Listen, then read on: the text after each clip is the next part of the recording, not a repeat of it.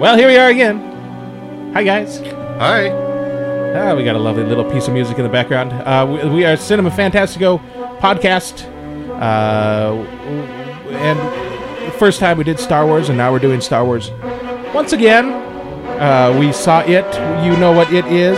If you don't know what it is, then, you know, it also rhymes with SH something.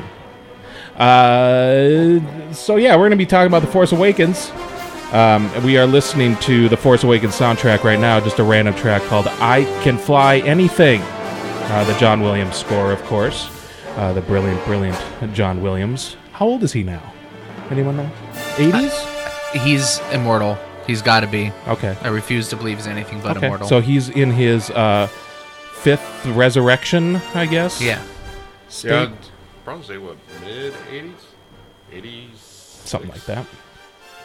Um, so needless to say, this is going to be spoilerific. So you haven't we? I think we kind of waited as long as we probably possibly could, uh, where we could kind of digest the film, and now we are going to talk about the film. It's been like the 10 days, right? Or is that tomorrow? You know, I think that like is it the ten day rule? isn't that the internet kind of agreed upon look we won't talk about spoilers openly spoilers, for yeah. 10 days and i think actually either today is the 10th day or tomorrow's the 10th day and i've been telling people who've been telling me i haven't seen it i've been saying look i've seen it five times i promise you you can fit in two hours so i'm not i'm not gonna like dance around spoilers for too long Oh here. yeah, no, sure. I have, uh, you know, my buddies uh, at work.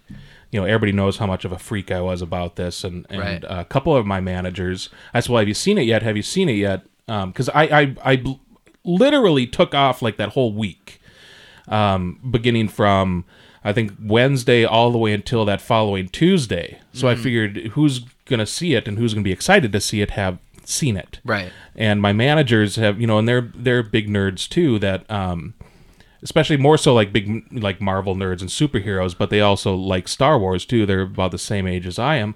And uh they didn't they haven't seen it yet. And i said well what's your problem? I mean i know it's christmas time and you're like the only really two of the three managers that rotate throughout the week uh but you can't find a couple hours. No. Everybody can find the time. It becomes a priority at that point because you know I can understand the first few days, but you know, look if you want to spend two hours to do it, I've gone to the theater so many times it's been half full. I mean, it's not like it's sold out constantly. Mm-hmm. You know, and a few people I've talked to think it is sold out right, right, because remember when it did come out, it was sold out for at least sure, the next you know two, three, four days. So right. people thought, and then all of a sudden on Facebook, people are saying, "Oh, our theater sold out for the next month." Right, You right. know, so a lot of people are Yeah, and they might be doing themselves a disservice that way. Things like IMAX are definitely more rough, that's for sure. Um, but even when, I mean, gosh, I mean, I went to a theater on the Friday, the 18th, at 6 p.m., and we totally caught one. I mean, it's playing every 45 minutes, you Oh, yeah. know? Yeah. That's the thing. So you have these multiplexes. I mean, you're going to be able to find one. yeah, so, because yeah. they're going to show it either in 3D or non 3D. Yeah, which the 3D is pretty rare. I mean, they, they usually Yeah. have like one theater that's playing it in 3D, maybe 2 mm-hmm. and then you know six or seven theaters that are playing it non 3D. So then I have to ask, as long as you mentioned it, you've seen it in 3D and you've seen it in 2D. Yeah, Yes. And what do you did you see it in both as well? Yes. So tell me which is the preferred viewing experience. well, the preferred viewing experience is I like IMAX 3D. In my opinion, IMAX 3D. Okay. You know, um, I I had somebody actually ask me because they knew how much of a Star Wars freak I am and how much of like a you know a cinephile and you know kind of a quality freak I am.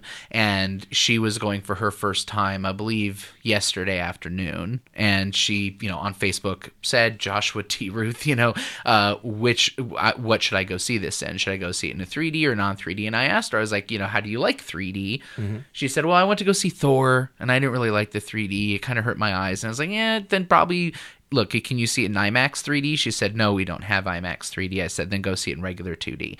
And that would be my my recommendation. I mean, That's for pretty yeah. much what I've been telling people. Yeah. Because uh, just like my girlfriend Pam, she can't handle right. 3D. Most of the time she can, but if it's a lot of action, Yeah, yeah, yeah. It Sure. really starts to hurt her eyes. you know, and give and her a headache. kind of close her eyes or whatever. There's too much going on on the screen. But uh, beyond that, I mean, I know that some people have that sort of issue with trying to uh, uh, process the 3D, um, and it hurts their eyes or that gets a motion sickness. But I'm just I'm asking you guys personally. 3D. I would I say mean, you say IMAX, IMAX 3, I would say 3D. IMAX 3D, then non 3D, then the regular theater 3D.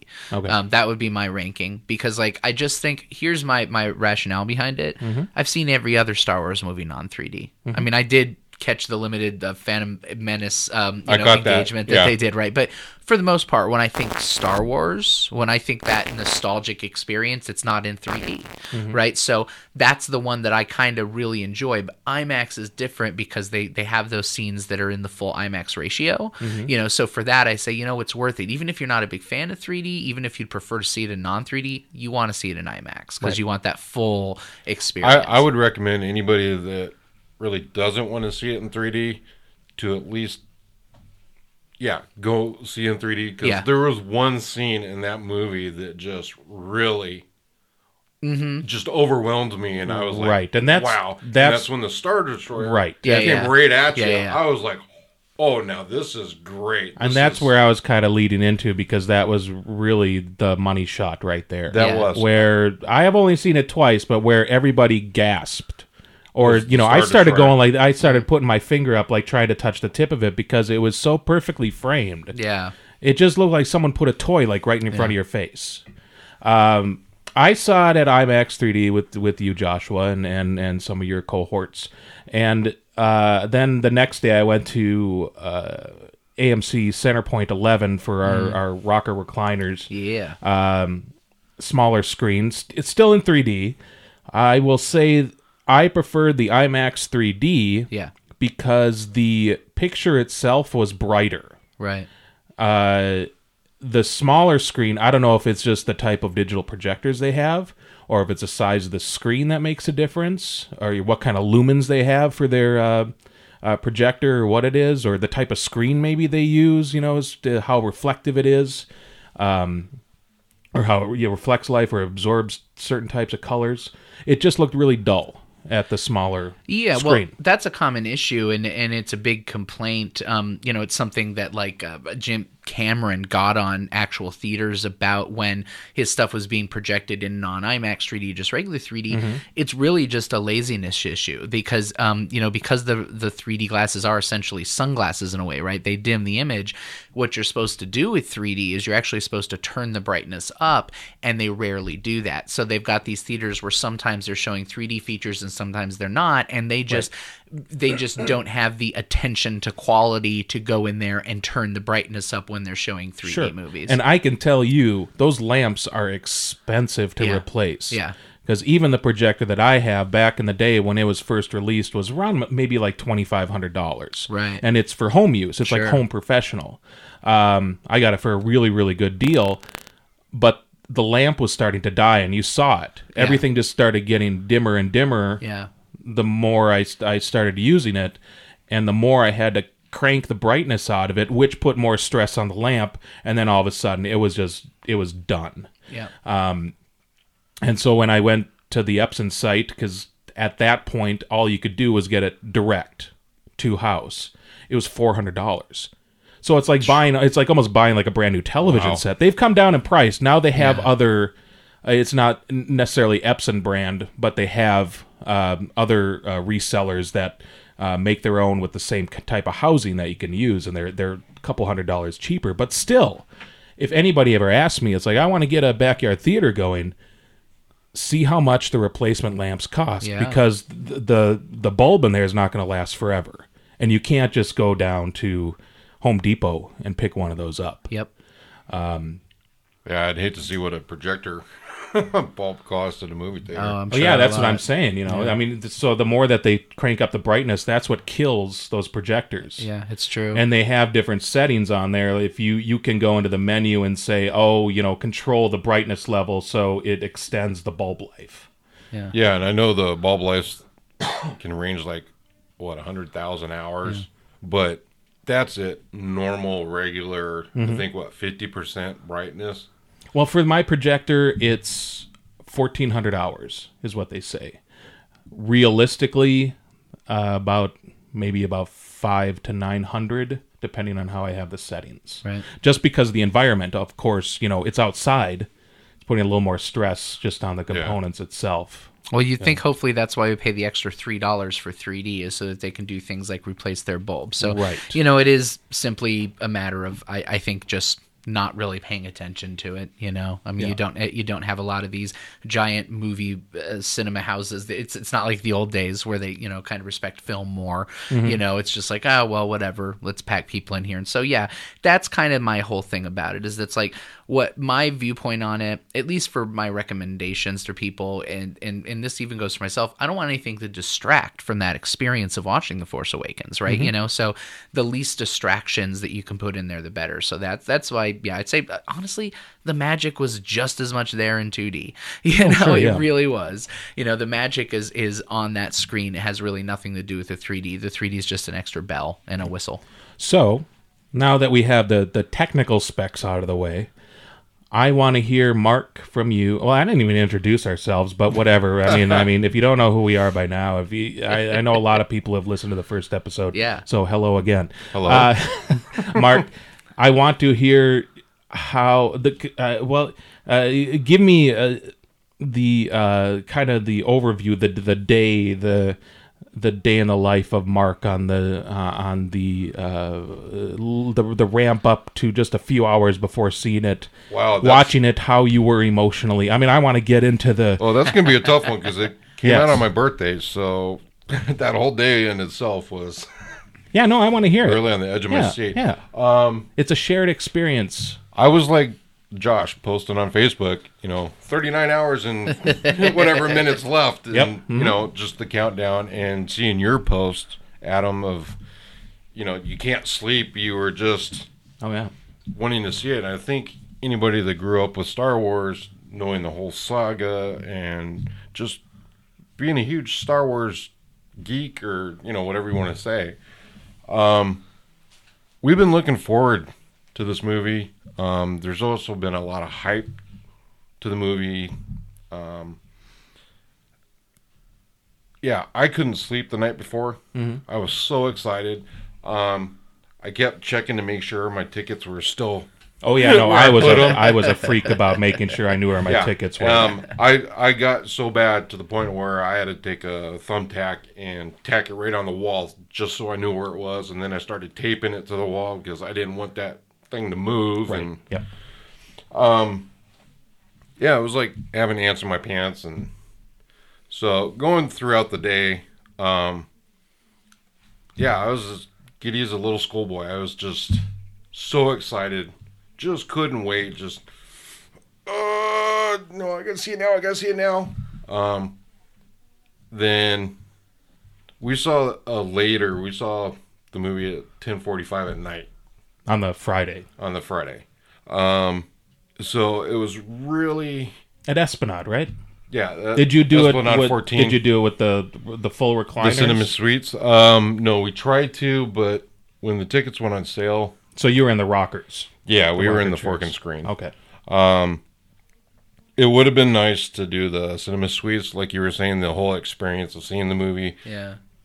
Um, if anybody doesn't know, the AMC has two types of theaters. Uh, cinema suites is 21 or over, so no kids allowed, which is great. Um, I never understood about bringing, you know, a five year old to a movie because they can't comprehend the movie anyway. Well, we should actually get back to that in a little bit.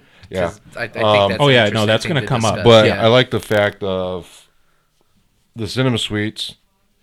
The they're like lazy boys, yeah. and I've seen people bring their own little pillows and blankets. Sounds like No, nap no, time. that's, yeah, that's Yeah. what we do. Um, they lay sometimes- almost flat. Yeah, I have a hard time staying awake in some movies. But the sometimes, great and thing I think is, I'd, I'd sleep. is it's very limited seating. There's no one right behind you because you gotta they're be able to raised up. recline. Oh, nice. so they're kind of above you. So you know you're talking a regular fork and screen or a regular movie theater of what three four hundred people. Yeah. Cinema suites is like a quarter of that. Right. So it does make it great, and yeah, you do pay the extra three, four dollars for it. Um, fork and screen wasn't too bad. Um, it's great having the food and everything Totally. brought to you, Yeah, yeah, nice. being able to eat. Um, but um, it was funny. Um, we went out to our favorite restaurant, had a birthday dinner. Just Let, counting let me down- guess, Angry Crab. Yep, the Angry Crab and Barbecue.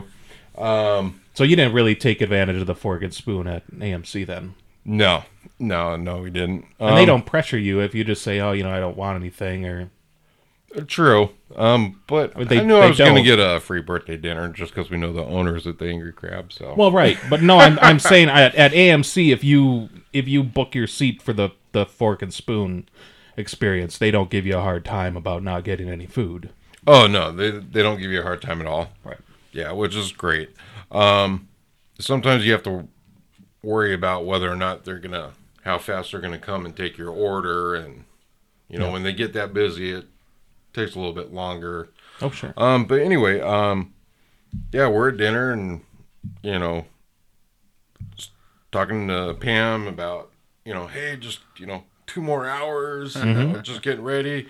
Uh, maybe we should go home and take a nap just before the movie, you know, because it was late, um, and it's it was an exhausting day. Um, then all of a sudden, I started to think about what am I going to wear to the movie you know, I don't know if anybody else does. Like, what kind of T-shirt am Oh, I gonna wear? You know, am I gonna which Star Wars hat am I gonna wear? You know, um, but then um, for my birthday, I also got a Kylo Ren voice changing helmet, Right. Yeah. and I figured, oh great, you know, I'll get the Kylo Ren lightsaber, I'll wear the helmet, you know, get all dressed up, but then. Like Pam said, hey, call the theater because Yeah. a lot of the Masks theaters are and not allowing sabers, the yeah, lightsabers or because of the lights, or yeah, they don't want masks. Um, which is kind of disappointing because when we were kids, when the original Star Wars came out, people were dressing up, Well, especially we're- by we're in Strikes different Back times these days. People Very dressed up at our times. theater. I mean, but Yeah. I mean, and and they didn't have any problem with uh, lightsabers. Right. But I mean, I, nobody had a mask on. You know. But I can understand. You know, in the days that we live in. Yeah. But um, I don't know if anybody saw the Big Bang Theory episode. I did not. They kind of did a Star Wars parody. Yeah. Um, I don't watch that show, but I had some you know people that know I'm a big Star Wars fan. It's like, oh, did you watch Big Bang Theory? I'm like, no, not really. Oh, basically, um, they invited uh, Wil from Star Trek, um, The Next Generation. Um, they're at the movie theater getting ready to see the movie, uh, you know, opening night, and Wil made the comment to them, you know, what if this sucked as bad as the last three episodes, you know, with Jar Jar Binks and everything, and you know, they're like, oh, and then he made a comment of, you know, whether the movie's good or bad, your life isn't going to change. yeah. It's still going to be the same. So that brought in a whole perspective of, you know, this is life changing to a lot of people. Yeah, I was gonna say if the Oh, yeah. movie was terrible, I think that my life would definitely be very different right now. Yeah. and then, and then My life. you know, you were talking about, you know, spoilers early. You know, has this been enough time to talk about the spoilers, you know, Yeah. and stuff. Um, I don't know if you read some of the news or watched the news or read in the papers, but I mean, there were people out there who actually got beaten up for Yeah. talking Sure. about the movie. And there's there's a little bit of uh false information peppered in with some truth. Yeah. I don't know how much of those news reports I actually trust. There But was yeah, one- there are obviously ones. I don't want to get off topic though. Okay. So because I want to get everybody's uh, point in because we can get to that. Right. So you get to the theater.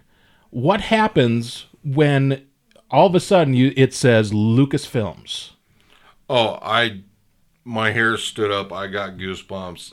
Were you It's just- smiling like Oh, I was, ear to ear? I was giggling. I was like a little kid, just kind of doing, just yeah. and Pam's looking at me, just smiling and laughing because Right. she knew how big of a Star Wars freak I was and how much I loved the movie. Mm-hmm. And yeah, just seeing that just brought back a lot of memories and just Right. yeah, like I said, my hair stood up. I got goosebumps. Were you able to even, excuse me, sorry, comprehend the the the crawl, like reading it? Could you? I couldn't even read it. It was just kind of there. I was just like, oh my god, this is happening, Yep. Yeah, I, I and I caught myself like just kind of my my thoughts were going elsewhere. I'm like, oh man, this is going to be awesome. This is already awesome. I'm here with awesome people. Yeah, And that's everybody's, kind of like, what I was really- thinking. Is like, but- this and then- is awesome. I'm actually here. It's uh, no more waiting. I'm actually going to see it. And then I realize the words are like starting to go off the page, and I'm like, "Oh shoot, I haven't even read this." yet. I yeah, and I'm like, can you lost. rewind it? Can you rewind it? Yeah, Yeah. And then when it actually started, it was like, Hmm. oh yeah. I mean, I had a almost. It was almost like I had a gasp for air. Right. Like Mm-hmm. I just lost my breath. So by the very end of it, how were you emotionally? Oh, I was ecstatic. I I loved the movie. I thought, yeah, this Were you they definitely numb? needed a, re- a redemption to Oh, yeah, what no- they did yeah. with the last, Right. and I thought this was very well done. Um, was I disappointed about any part of it? Well, we'll get into that.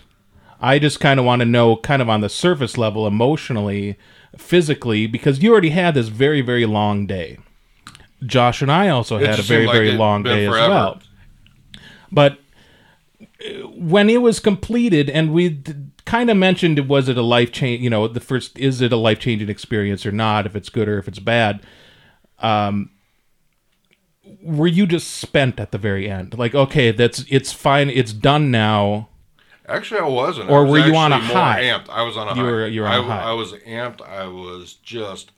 I wanted to tell the whole world. I just. Oh, sure. You know. And to- how frustrating is that when everyone's like, no spoilers, no spoilers, please don't, you know, spoil anything. Because I truly believe, well, in in my little world, a spoiler for me can include whether or not somebody liked it. So I mean, I didn't even like seeing, you know, tomato meters or critics, you know, saying, "Oh, this is spoiler free. I'm going to tell you what I thought about the film." Like, I don't even want to know if you liked it or not. Or, I, if, I you know, actually had. Uh, That's reas That's I think that's reasonable as Because long then as you you're go in- willing to take the burden upon yourself to just stay off the internet.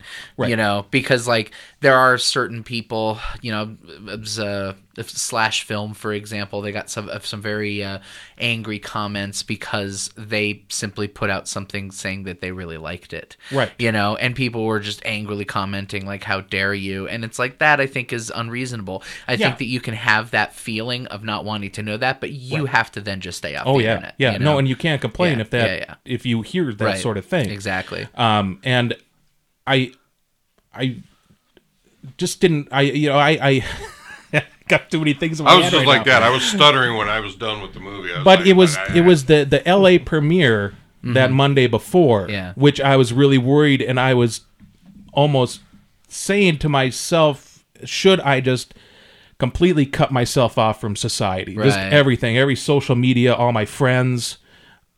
And then I started having these really intense dreams about standing in line. Yeah.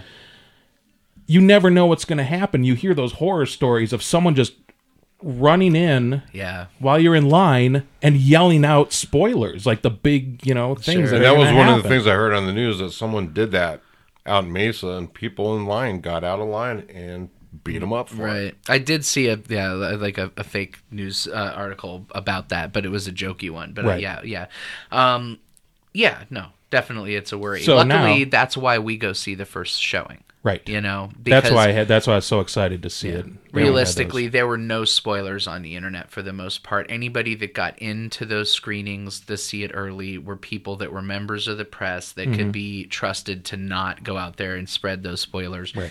so you know i pretty much knew that none of the fake spoilers that were out there were real spoilers at all and but that's why i think it's important to see that first screening, you know, so you don't have to have those nerves, you know, to know it's something that know, I've gone to see, see this movie multiple times with people that have never seen the movie.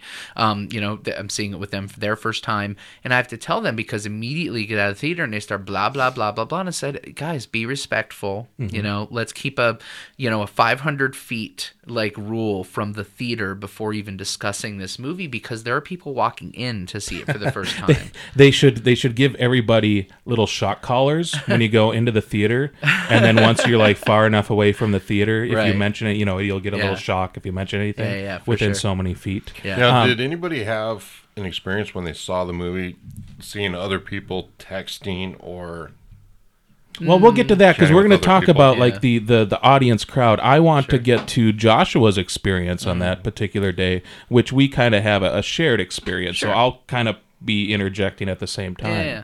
Well, I mean, interestingly enough, um, because I didn't, because I had to know what at least the the the tomato meter score was. You know, I had to know going in whether this was going to be a disappointment because I would have to like steel myself emotionally for if it was going to be only okay, I had to know that ahead of time. Um, and so I did at least get impressions. I read, um, you know, like the slash film thing that they put out where they, you know, had people talk about just uh, just general non spoilery impressions of what the film was. So in, a, in an interesting way, um, I slept like a baby, you know, like the night before, um, because I had seen that stuff come out on Wednesday morning, and I was like, okay, now I feel like I can relax, knowing that at least it's not going to be terrible. Um, and so, and and ultimately, like I was still very very excited, but I also know that I do get very anxious, and like you guys can't sleep the night before, so at about ten o'clock at night, I just kind of got a little tired, and I immediately went to bed, put the blankets over my head, turned the lights off, and I was like, okay, And just committed to that. yeah, I'm, I'm going to bed now because this is the opening. Because if I don't take this now, who knows when it's ever going to happen? Well, let me ask you if, Uh-huh. because I know we're just reading other people's opinions when they Mm-hmm. say, "Oh, the movie was great," you know, or the meters or whatnot. If it was a disappointment, Mm-hmm. would that have made a huge? yeah, I would have lowered my expectations going in. Like, I mean, I would have, you know, at least known to prepare myself that not to go in there expecting this thing to be absolutely incredible, and then that way I would have been less, you know, just again like let down um, when it happened. But luckily, you know, obviously that wasn't the case. Um, but yeah, the day itself, when we went to. Uh, to do the, in my opinion, the best way to watch this movie in the entire state, which is at the only actual full screen IMAX that actually shows movies, uh, which is at Arizona Mills. Um, and so that was the one that, you know, I, I planned for a year. This is the one we've got to get tickets for, is the first showing at the Arizona Mills IMAX. Um, and so we did that. And uh, we you know, we had people that were there. You were there before I was. Yes. Um, but I mean, you guys got there at, I mean, gosh, what? Probably what eight thirty or so. Mm, Yeah, it was like quarter to nine. Yeah, yeah. Quarter to nine, and you were already a hundredth in line. you know, right? I mean, probably maybe fifty or sixtieth. Yeah, I would probably, I would guess maybe like 30, 40 people Yeah, in think- front of us. okay, yeah, yeah. It was hard to see like I think around it that became corner. more by the end because they were holding seats for people like we Yeah, were. You yeah. know, um, yeah, Because you're I right. was kind of surprised when we actually got into the theater and saw the seats. I'm like, where did all those other people come from? Yeah, yeah, exactly. but I forgot that there's a hallway that goes all the way down too. Exactly, but but I mean, and then that's cool. That's that's fair game, right? Oh, yeah. Um, I mean, No, they were more dedicated, and yeah, we got awesome seats. You know, so um, that's the important thing. But yeah, it was uh, it was a fun day. I mean, it was. I definitely am no stranger to all day in line experiences. I've done this many times in my life. We used to do this at Cine Capri all the time. Um, we did, in fact, for all three of the special edition movies when they came out, um, and of course, Phantom Menace. And then we kind of stopped with Attack of the Clones and Revenge of the Sith because eh, who really cares? Um, but you know, it was uh, it's fun. It does take a lot out of you. You know, um, you know, it's it's it's hard on your back sitting in line all day and standing and everything, and it gets kind of claustrophobic. And Yeah. but it was fun. I mean, ultimately, regardless of how hard it is, you know, Comic Con is hard on you too, but you do it because you love it, right? Right, And yeah. so, um, you know, we ordered pizza. You know, we played board games. Yeah, I kept reading your guys' Yeah, posts, yeah. and I love seeing the pictures and yeah, Yeah, 'cause- totally. really the only other time that I did that, or the last time that I did that, was for the Phantom Menace, and I wasn't planning on going opening day. Uh, but my friend Dave Ott and his wife said, you know, we're going. Do you want to go with? We have an extra ticket, but it wasn't an all day thing. Right. I think maybe three hours tops that we were in line, right. um, but really not not anything like this that Yeah. I remember in my lifetime. Not unless I was a little kid, but still, again, it was maybe only a couple hours Yeah. but time is relative and it probably felt like it was a 10 hour And it's fun. wait. Yeah, I mean, it was fun and it went by really Yeah, fast. it, that was the thing that really surprised me the most is how quickly it went by. Now, granted, I wasn't there quite as long as you guys, but it was still like, wow. It's it, now part of what helped that also is that they let us into the theater an hour and a half early, which was amazing. Yes, yeah. um, you know that definitely helped. That last hour and a half, hour and a half just flew by because we were in the dark, cool theater. We had proper seats. You know that that was great.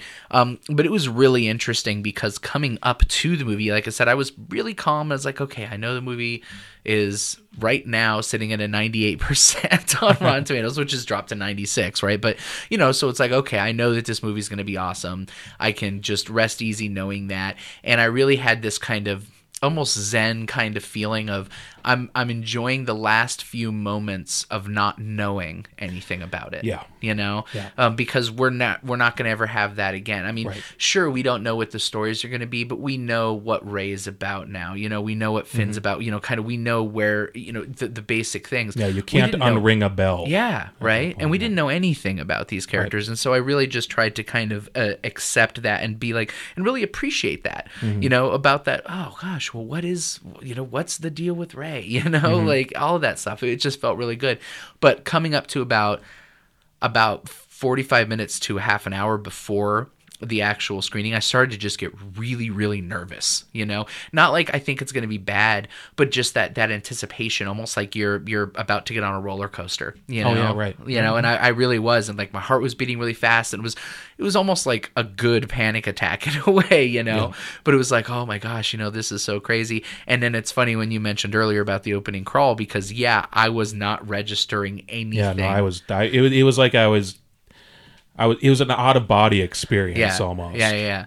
Um, and it's funny because like I don't know for it, and it's almost in this weird way like going to see it over and over again. It's like because every time I go see it, I'm not fully comprehending it. Oh, sure. There's still such a large part of me that's just squealing in childish glee at the fact that I'm watching a Star Wars movie that Mm-hmm. I'm not fully actually processing everything that's happening.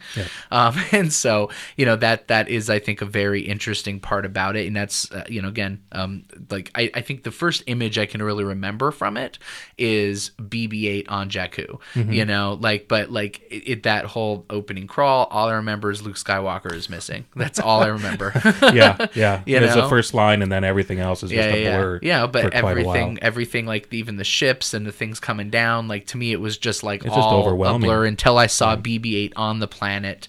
You know, and then I was like, once okay. you, well, yeah, once you had the anchor of like, okay, I've seen that in a in the trailer last Yeah. year. Okay, I'm, I'm actually watching yeah, the movie now. yeah, yeah. Now I'm kind of like you know brought back in. I'm grounded. Right. But the first moment I think that really just kind of like that I was like, oh boy, this is really, really Star Wars is the moment where Kylo Ren's ship comes in.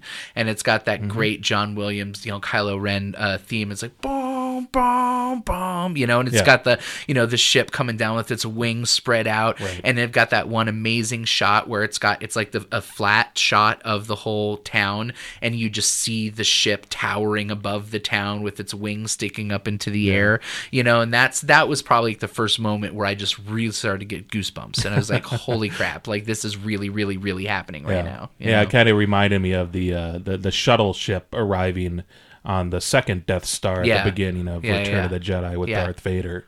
Yeah. it was very reminiscent of But that. you know what I thought was interesting about it is because like that is ma- majestic as that was, that was landing on the Death Star, so it was like all this huge stuff. What I loved about the the visual language of that uh, scene in Force Awakens is because it was just like this small town that this ship is as big as, you know, that's just Oh, yeah, like yeah. enveloping this town. It's like you know. Badness has come to town. Deal with it, you know. so by the end of the movie, Mm-hmm. how were you? Um, I was, I would say, in uh, a kind of what's the best way to describe it? Kind of, like on the verge of tears. Like kind of consistently for 24 hours. You know, like I kind of like just it was like this weird kind of relief like um I don't know. I can't imagine cuz obviously I've never been here, but it's what I imagine it must feel like after just giving birth. Just this kind of just exhausted weeping relief kind of. And i mean i just i came home and my my roommate who wasn't able to uh, see the movie with us i you know he had, we went to go see it the day after. But you know he was just like well and i was like give me a hug. And that's it. I just was like i just want to i just want to hug it out you know because because it's it's like because yes everything's okay. Everything's okay. Star wars is back you know? Did you and that's how i felt. Hard not to tell him anything or? Um y- no not really. Or Bec- yeah i'm good at not post anything. yeah, no, not really. Like I felt I felt completely okay just with the knowledge that I knew and that so many other people and I'm so glad to see that this has been happening, but that so many other people would be experiencing Star Wars and that this Star Wars mania that I've been going through for my entire life, but especially strong over about the last year and a half, mm-hmm. which has been building and building, is now just starting for so many other people. And that's that's the feeling that I love. It's like I love going to the theater and seeing the theater just buzzing and alive. I mean, we went on a, a, a like a Monday night, which is normally the deadest of the dead, Right. and it was just buzzing. It was full. There was people there, and every single person was there to see Star Wars, and I loved that. Mm-hmm. I mean, I love seeing little kids just run by and you know say, you know, Kylo Ren, you know, and just like these little five year old kids that already know all the characters' names and everything. So you know, it's great. It's like it's like you know it's it's wonderful a feeling for me to see all these people enjoying something that I love so much yeah. and it brings me so much joy. So that's it. I just felt this kind of like just this stunned um thankfulness is kind of how I felt, but also like this inability to really cope in a way in a weird way because like it was almost like that kind of um thing that people described which actually I think is one of the reasons why it made so much money in theaters. Um, but this kind of the post Avatar depression that people, you know, talked about. I mean, if you heard that whole thing of like people go see Avatar and then be like, get out of the theaters and be like disappointed because the world wasn't like as vibrant and full of color as the movie that they just watched. And that's kind of how I felt is like I got out and I was like, I just, how am I supposed to do anything right now? Sure. Like, Oh, how am I supposed to go to bed tonight? Like, how am I supposed to go to work tomorrow? Mm-hmm. Like, how am I supposed to do anything but watch Star Wars The Force Awakens right now? And that's Right. genuinely how I felt. And I mean, I, I, I got home and I watched uh, Star Wars Episode 4, you know, which uh, was a bummer because it was the uh, the special edition, because Right. it's the only edition I have, Mm-hmm. you know, and especially after just watching the, you know, the specialized edition was like, it was kind of like, ah, darn it. I wish I could just watch the specialized edition right now, Yeah. is how I felt. Um, but yeah, I mean, it was. It, I, I mean, I literally the next day, like I should have called out. I mean, or I should have like scheduled vacation day for that day Oh, yeah. because, I mean, I I've you know a job where I'm always I'm dealing with a lot of and you know I'm having to send emails. I'm having to do this and. You don't even know like how badly I messed up that day. Right. The day after, I mean, I was just like, I, I, I, I, I did one booking and I messed it up, and then I did it again and I messed it up again, and I literally could not concentrate Yeah. because my mind was so on Star Wars. Yeah. Yeah, I found it hard to concentrate the Yeah. next day, the day after that, and so forth. Yeah, because yeah, just yeah. Thinking about the movie, and then all of a sudden, like we talked on our last podcast about people speculating what was going to happen in the movie or who was who and so forth. Well, now that the movie's out, we know things. Right. Now there's new questions. There's new speculations of what the next movie is. Yeah. And then, Yeah. So for me, I this is how I anybody who's asked me uh, what I thought about the movie, I tell them at the very end of it, I was drenched in sweat and tears. Yeah. So take that for whatever it is, because I'm not going to tell you whether or not I liked it, unless you really want to know. I'll tell you because you can take that either way. Right. Um, I was a complete wreck after the movie. I was sitting next to my wife was on the right, and then Five Wings was on my left. Hi, Five Wings. I hope you're listening.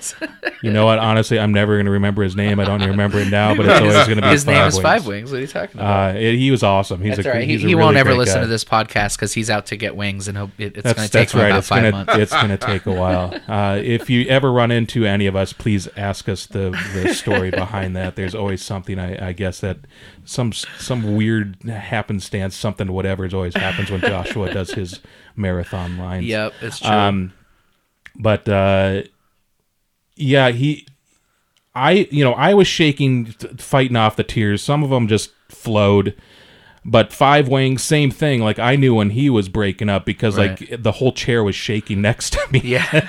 and I knew that he couldn't he couldn't handle it. Right. The other, th- were you there when he lost his contact? I did. Lucky he got it oh before. Oh my the gosh, started, he yeah. was. He, yeah, yeah. I mean, he would have jumped straight down and probably killed himself if it.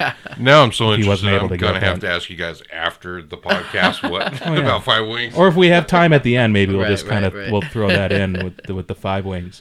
Um, but uh, one of the things, I mean, okay, so that's that's the emotional side. That was pretty much our day. Was, mine was very similar to what you said. I don't have to go into the minutia of every you know uh, point of my day. I think I, pretty much you guys already knew the story and then just like threw it out there.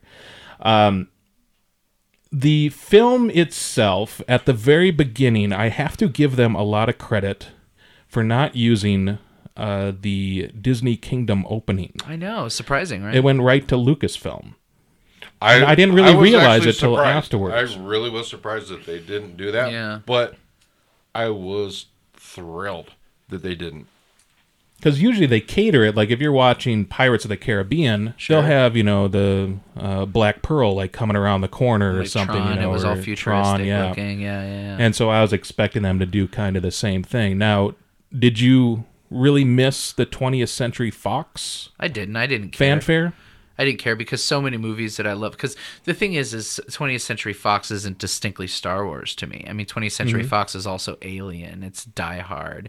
Sure. You know, it's it's the X Men movies. I mean, 20th Century Fox means a lot to me other than just Star Wars. So Right. seeing that removed didn't it didn't make it not Star Wars for me. You know. Because I think the, the the fanfare itself was that originally brought back for the original New Hope when it was released. Um, what with Or has it always been Fox there? Thing? Yeah. yeah. I mean, I don't know. I I, I can't. Where well, uh, let me let me Mm-hmm. kind of clarify it a, l- a little bit more. Where the uh, fanfare um, bled into the uh, title card. Yeah, well, I mean, I'm pretty sure it did with the um, the despecialized edition, and I trust those guys to be pretty bang on with it. Right, but what I'm saying is they they didn't. I mean, other films Mm-hmm. they started using the fanfare after it was popular with Star Wars. Yeah. but before Star Wars, they had the fanfare, but it didn't. It wasn't utilized in exactly the same way Yeah, to yeah. tie it in with the movie. Right. Right. It was just how you see like Columbia Pictures. Sure. They don't have it kind of um, married Sure. or associated with the next frames within the film. Right. I maybe read that wrong at some point. I know that what did he bring back? Popcorn? Wasn't popcorn kind of out of fashion Really until Star Wars? interesting. Uh, George Lucas kind of brought back popcorn, the concession stand. I've never well. heard that. That's that's fantastic. Um, all those tiny little Yeah. nuggets. in yeah, I can't speak as to whether like you know like how much that's the first one that it really bled in to other things. I mean, I definitely do know plenty of times afterwards that they did. I know Right. Tim Burton was one of the people that really started doing it a lot. Like it was very very rare. Tim Burton started to do it all the time. I Mm-hmm. mean, he did it with like um, Edward Scissorhands, for example. Um, you know, so and I know he did it with Batman Returns, and you know I know that Yeah. that I remember listening on some commentary that that was like hardly ever done. One of my favorites ones, uh, which you know, which and actually with I believe Edward Scissorhands, that was 20th Century Fox as well. That had the snow over it. Um, Oh yeah, yeah, yeah. Yep. yep. Um, Beautiful and shot. then oh, b- probably one of my favorite ones was with the 20th Century Fox bleed over was in Alien 3, um, which was just such a weird one. But I mean, get, leave it to David Fincher. Mm-hmm. But like how it goes the da da da da da da da da da, but then at the end it goes you know uh, bum bum bum bum, and it just sticks on that last note Yeah. like in an uncomfortable way. Right. You know, and I'm like, wow, that is so weird. yeah, yeah, totally. Um, so yeah, but I, I mean, no, that that is true that that that was kind of missing. But I don't know, it still felt like Star Wars to me. So I guess I can't say I'd have really noticed it that It- much. to me, it it just when it you just saw like the Lucasfilm films Right. Logo show That's up. when everybody in the theater just went berserk. Just both went times I saw it, people were like, "Oh, come on, stop it with the previews, stop it with the previews. Let's go, let's go, Mm-hmm. Yeah. let's go, let's go, let's go." You don't want to, you know, and especially when I saw it the next day, people th- there was there were more and more and more previews. I mean, it was at least like twenty minutes worth of previews. Uh, where as it went on and longer and longer, and another preview would show up, more people were just going, oh, Right. oh. But then once that hits, then it's like woohoo. Uh, IMAX, it was completely silent for pretty much the whole film Right. Um, for AMC because we'll get now we'll get kind of into how the crowd was. AMC one of the, or I mean uh, the uh, IMAX uh, beautiful beautiful crowd because you had the diehards there and everyone was waiting in line too. Oh, sure. Um, everybody was ready for it and very respectful. Next night that I saw it, you know, it's uh, downtown Tempe near ASU. Um, we had two drunk guys to my left. In front of us, we had a bunch of tattooed guys. They look like they they were tattoo artists. Uh, you can really kind of pick them out. Not to, uh, I guess, you know, generalize or stereotype or um, I whatever. figure you are. You do have sleeves of tattoos. Yeah, they yourself. just they look like they were guys from a tattoo shop. There was a good like seven or eight of them. There was one guy that was just caddy corner in front of me, who took out his phone at one point, and then just the blaring light from his his iPhone. Um, and you, I could see it. You know, somebody texted him, so he had to see you know what this important text was. This was Centerpoint. Yes, Centerpoint Eleven. Yeah, I And- that theater. then he you know he put it away i'm like okay he didn't you know respond or nothing like that i don't have to get too cranky because i will confront people Oh, if yeah. they're like making Yeah, any yeah, kind of whatevers i already told the two drunk guys next to me to please be respectful and and not talk during the movie because nobody else is talking because they don't want to hear it Right. so Right. they were pretty good.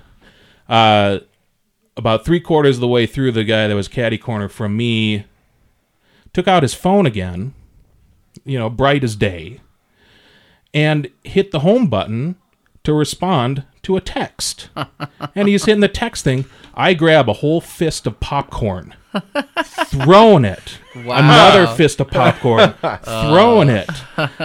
Here are these huge. I mean, tattoo guys. I mean, they're Right. they're they like to work out, and a lot of them be. do. Oh, you yeah. know, and they're they're pretty intimidating. But I was like, you know what? Nuh-uh. Yeah. Not tonight. Sorry, you would have backup. I'm I, sure. yeah, I There's would, I would other- go toe to toe on yeah. this one. So by the time I think you know, once he realized people were throwing stuff at him, Right. Yeah, he just Yeah. put it right in his pocket, Yeah, yeah. like stopped before he got People to that. don't mess screen. around when it comes to Star Wars. Um, other than that, I didn't run into like any little children that were out of control, or um, there were kids in the audience, but I think everybody was was pretty well behaved Yeah. in general. Did did you guys run into anything? Yeah, so again, I've seen it five times, so I've got a lot of uh, you know kind of data to pull from here. Mm-hmm. Um, and and in almost every single screening, there's been a lot of kids, um, and um, they, I mean, first and foremost, have been completely wrapped with attention the entire thing. You know, like, and that is says something for the film Oh, that yeah. these little kids that would normally be running around in circles in the theaters are just silently watching this movie without And asking well any behaved. Yeah, questions. I- Right, so that's pretty huge. Um, there were in a couple of the theaters I've gone to people that brought babies, baby babies, um, to the theaters. You know, like in strollers, babies. Um, but they've been pretty respectful about you know if they started to get fussy, taking them out. And I will say that the second time I saw it, I did get a little annoyed when I saw like two people with strollers and little babies, and I said to myself. "Ugh, Why are they bringing a little baby to see Star Wars? But then, every, every time I see that, it's like if you can't afford a babysitter, you know, okay. sorry, stay home with the baby. So that was my thought originally too. Okay, but then I kind of thought, how many of us, you know, of a certain age, of the age that I am certainly now, was born in 1977. I remember Mm-hmm. my mom telling me, you know, I took you to see Star Wars when you were one years old. You know, Right. I remember, you know, how many other people in my life would say, well, I don't remember seeing it, but my parents told me that my first movie ever was Star Wars. Right, yeah. And that kind of was like a light bulb over my head. And I said, you know what? Star Wars is it's not just an American institution, right? It's a human institution. And uh, the second that I might be a little annoyed at somebody bringing their baby, you know what? It's kind of worth it because these this is important for these kids. You know, they're going to grow up saying, you know, yeah, I was, I, I remember my parents told me I was a baby when I saw Force Awakens, you know, and that kind of made me look at it in a different way and say, you know what, uh, you know, maybe they can't afford a babysitter, but that's okay. You know, like they, they should be able to see Star Wars. Yeah, You know? well, as long as it, you know, like you said, if they're responsible Right. enough to know that they're getting But fussy. see, a lot Yeah. of them aren't them out, but- responsible Yeah, enough. and It believe you me, oh, that's when Yeah. I have a I would have said conversation something with them. about it. That's Yeah, when I got exactly. a huge problem, and I'm like, like I was saying earlier in the beginning of this podcast, they're not old enough to comprehend what's going Yeah. on. They're Yeah, not right. but maybe they are in some way you know like maybe you know again like i was born six months after star wars came out. I know that my mom took me to the theater when i was a little baby. Maybe in some way it was you know maybe it's stu- it is somehow getting through as a baby you know Yeah. just having that experience of being there and surrounded by all that energy and being there amongst the star wars fans you know like i think it's it's it's probably a good thing. Again as long as they're respectful and in my experience they were. It seems like the people that were there knew how important star wars was to all the people around them. Mm-hmm. And so if their baby started to get fussy they immediately took it out. Now another thing i'll say to the credit is at every single screening I've gone to at Harkins, which again, you know, anybody who knows me knows um, I love Harkins um, to the point I don't even ever go to AMC ever because I think Harkins is just so much higher on quality. Um, but in in terms of that, and and that was also the second time you saw it. You said you saw it. Um, was that in a Harkins? That was the center point eleven. was- yeah, that's a shame that they didn't do the 3D well there. Um, but but uh, they had people come out, and I don't know if they did this with yours too, but they had somebody come out up front and say, you know, hey, who's excited for Star Wars? Please, you know, everybody make sure and keep your cell phones off. If you have little ones and they're getting restless, there's an area off to the side where you can keep them quiet and still watch the movie. And that's that is more of a Harkins thing where they're doing more of the early incorporating more of the early theater movie theater experience. Yeah, Where they used to do that. They didn't I mean, remember the days where they did not have commercials before the movie? oh, I remember. Yeah. You know, so they would have someone that come out and say, well, I also remember when they would come out and do I'm trying to remember the organization. It was a Roy Rogers thing uh, where they would come with donation buckets. Did they ever do that in, in Arizona? Oh yeah, there's Yeah, Where they no, would I ask for remember a donations few for when I was a kid. Yeah, yeah, and I can't remember who if it was United Way or something like that.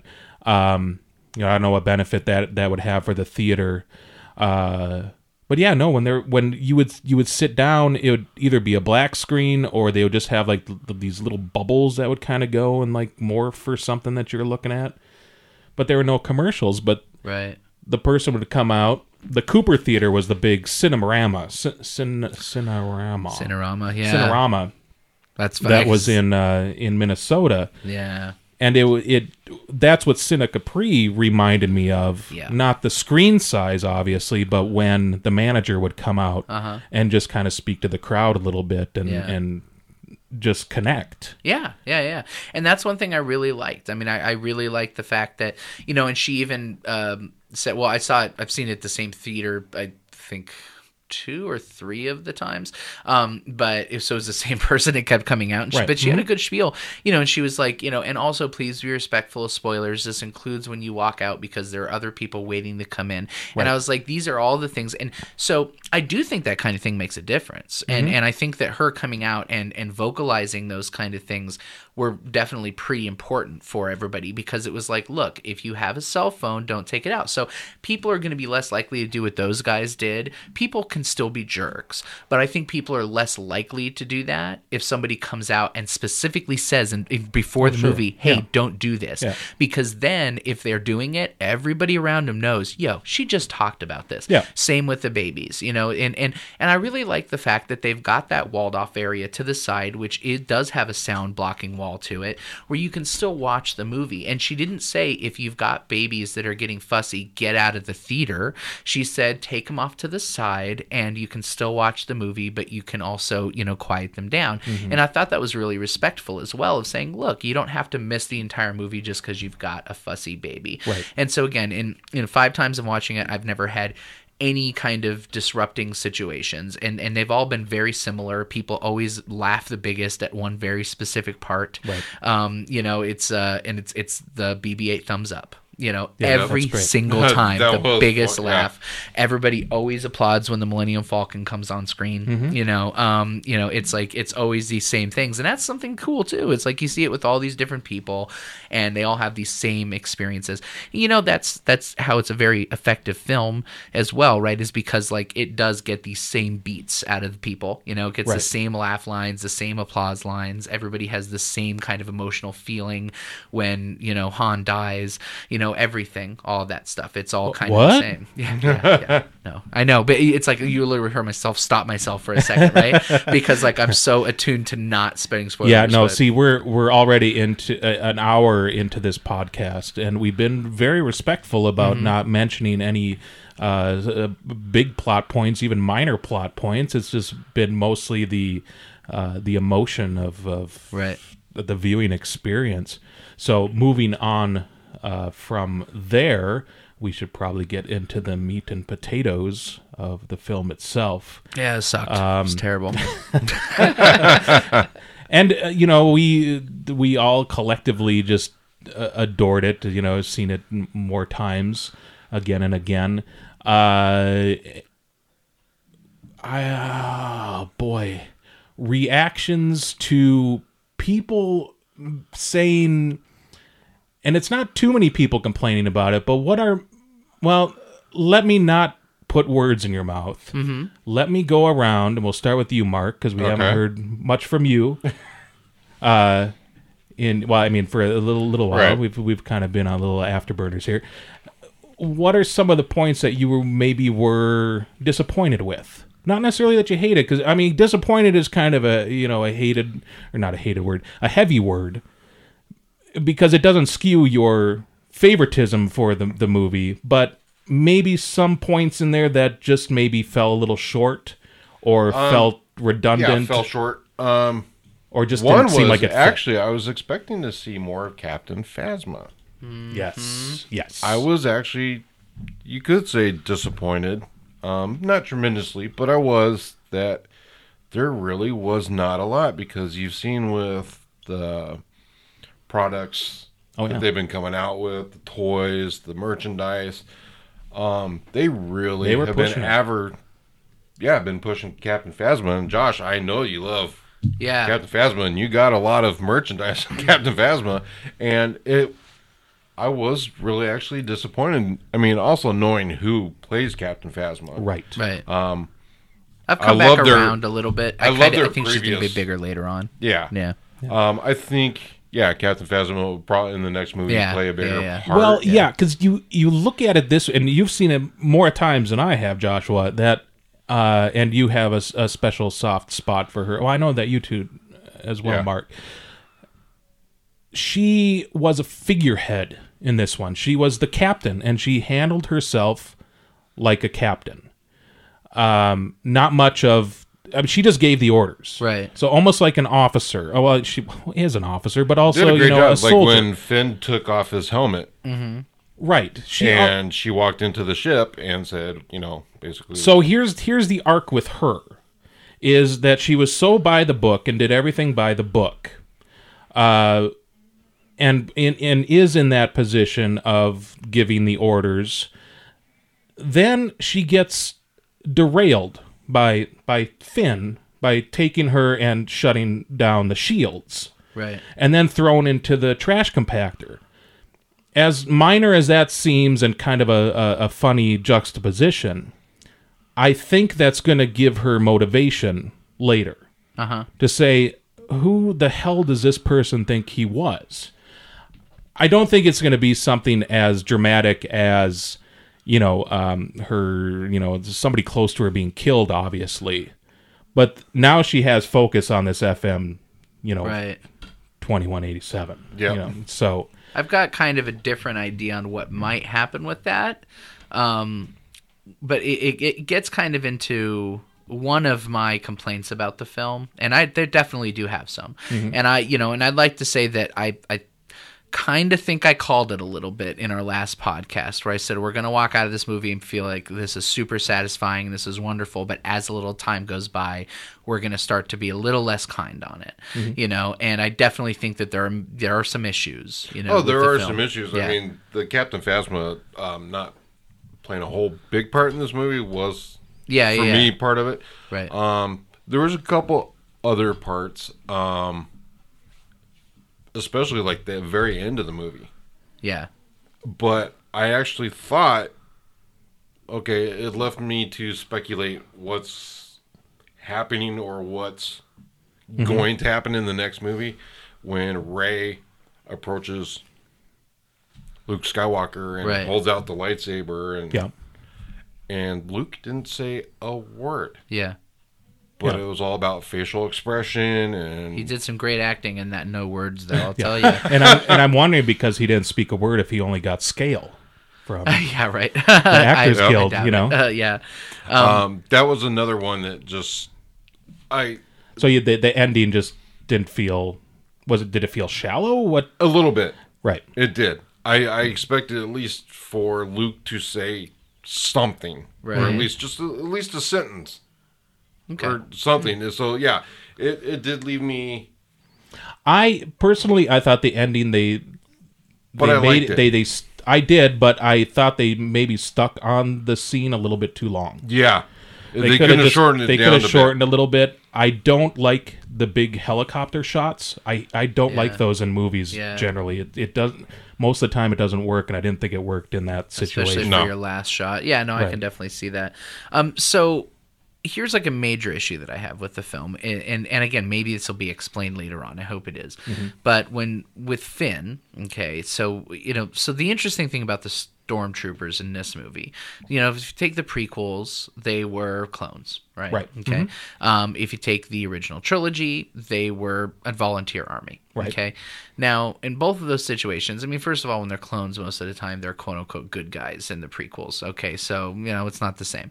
Now, with the original trilogy, they're pretty much bad guys, right? Okay. Mm-hmm. They're a volunteer army. We don't know necessarily what's going on in their lives, but they're they're like the Nazis. Okay. They- yeah, they're following orders, but you know what? I'm sorry. That's all, that's an excuse only to some point. You know, at some point, if you're doing very bad things, you have to make some choice in the fact that you're doing that. In this one, however, they are people that are kidnapped as children and are brainwashed. Mm-hmm. Okay, so we know that. That's said throughout the film. Okay, we understand that Finn has the ability to go against his brainwashing. Now, is Finn the only one? He's the only stormtrooper in all of existence that has done this? Maybe, but I doubt it. Mm-hmm. It seems to me that they've raised the question with the fact that Finn is able to go against his programming, that maybe other people will as well. Okay, mm-hmm. so even if it's only one out of every 100 stormtroopers Yeah. that really questions what's going on, why then are we indiscriminately murdering them through the entire film? And that's a major issue that I do have with the film mm-hmm. is that we go out of our way to humanize stormtroopers, even humanizing them to the point when it's not Finn, but you have the one stormtrooper w- that reaches up the hand that streaks the blood on Right. Finn's helmet. Mm-hmm. You're going out of your way to show these stormtroopers as human. Right. Okay. So why then, and, and even to the point of having little bits, comedy bits with the stormtroopers. Sure. Why then are we just killing them and treating them like faceless enemies at that point through the whole rest of the movie? And that was something that I thought about after watching it probably the second time, and I can't stop thinking about this entire time. Right. Is that there is to me a major moral quagmire going on here of treating them in a humanist way, but yet just treating them as the disposable enemy of Star Wars. Yeah. And so, in my hope is that maybe we will see as this goes down that there will be some kind of resistance from within the First Order, and that maybe Finn is not the only one. And um, I almost think, and again, maybe this is just justifying because I like Captain Phasma so much. Sure, Um, but maybe the reason that Captain Phasma went down so easy, you know, she kind of went down without a fight, is because maybe she's going to turn good. Um, and I and maybe lead some kind of resistance from within the first order. And I feel that this is a very real possibility, even to the point when you know, like you mentioned, Mark, when uh, when Finn had his helmet off. You know, I mean, she wasn't like, "Soldier, get your helmet on right now." She's like, "Who gave you permission to take your helmet off?" There was almost Right. A little nice about the way that she did things. I mean, was she completely good? No, she gave the order to kill all the villagers, you know. Mm-hmm. She did those things. But at the same time, those are villagers that a lot of them were shooting back at them as well. You know, as soon as they landed, they were shooting guns at them, so they could be seen as enemy combatants. Yeah. So I can understand her thing being she still has to do her job, mm-hmm. but I, I just feel like she just went down a little too easy. Sure. You know, in the way that maybe she is going to come back as as a good a, guy later a on. lot of the Star Wars movies. uh, Well, for one thing, after seeing this one, I completely forgot about all the prequels. They don't exist to me anymore. I don't have to watch them, and that's truly how I feel. Yeah. So every time that I mention anything about the previous Star Wars, I'm not mentioning the first Yeah. three. Yeah. So, kind of the the concurrent uh, themes and storylines that they had in four, five, and six had to do with a lot of coincidence um, and a lot of parallels. So, Oh, yes. one character would have something they're going through, but somebody from a completely opposite side of the camp would have something that is similar journey to another character, but in their own way. Um, I think as you were, uh, I was formulating as you were talking about Captain Phasma, how that can be very similar to what Ben Solo is going through. right. And one of the things that you start thinking about with Ben, uh, well, Kylo Ren, is that conversation that he had with his dad on that walkway the whole time, and how he's conflicted between light and dark, um, and his relationship with um, uh, what's his name, the, the Snoke. Um, I thought it was interesting the conversation that he was having with his dad, where he said, "Well, I'll do anything for you." You know, it's well, Han's sacrificed. You have to wonder what Ben, what his motivations are. Just like you're saying, well, Captain Phasma might have some ulterior motives. Yeah. It might not be so you know black and white when you're looking at it, you know, straight ahead. Yeah. Um, I think he he killed his father to get closer to Snoke. Do you are you like kind of buying this theory that he's really kind of good and that he's doing this in order to, you know, kind of take out Snoke? Is that like he's kind of embedding himself as a double agent almost? it it rings more true the more that I think about that conversation that he had with his dad Yeah. because he said that he wanted to help him in any way possible. I still I don't know the I, I still have issues with it though because I mean he's he's gone out of his way to be cruel, you know, and I think in ways that that Snoke you know, he could still get in with Snoke without being as cruel as he is, you know, without mm-hmm. having all of those those villagers killed. Well, you could also look at it on the other side too is that he never really felt that he he's been trying to go so deep into the dark side right. that he had to do something so extremely drastic that he had to kill his own father Yeah. in order to go completely off the deep end. And I agree. I think that's exactly what he did. I just don't think he's doing it with any kind of a good motive.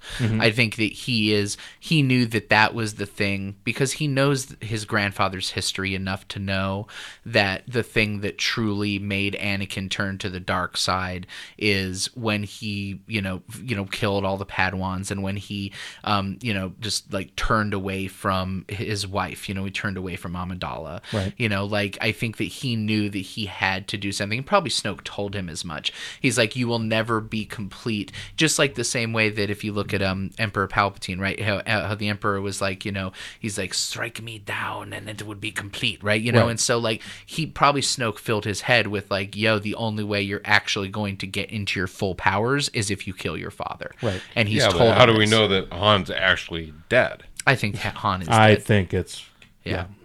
I think Han's definitely dead. I think that they, that you know, I, I just think beyond anything else, that Harrison Ford is done. You Oh, yeah. know? Yeah. Well, yeah, I, Yeah. I think he is too. And I liked in the movie how Rey and Chewbacca, when they were flying the Millennium Falcon, Chewie came back to Yeah. help oh, Rey Oh, yeah. out. totally. And here they are, she sitting in Han Solo's. no crying, no crying. I on the just, podcast. I'm just gonna say, like, I can't believe we've gone this far in and haven't even gushed about Rey yet. But okay, And I Han Solo, you know, she's sitting in Han Solo's seat, and here's Chewbacca, and it's like, here she is, you know. Oh, yeah. And people Right. didn't give her a lot of credit you know, before the movie came out, which was Oh, kind of sad. And I know genius. Adam. No, that it's You love. Rey, Oh, yeah. the character, and You you you had it I'll- the I'll- whole time, you jerk, dude. yeah, I mean, he the nailed thing it. Is, he is really Rey stuff did. is impossible to find now, and Rey stuff was everywhere Yeah, I before. pretty much and- have everything. And Rey, you can't find anything Rey now because Yeah. you nailed it.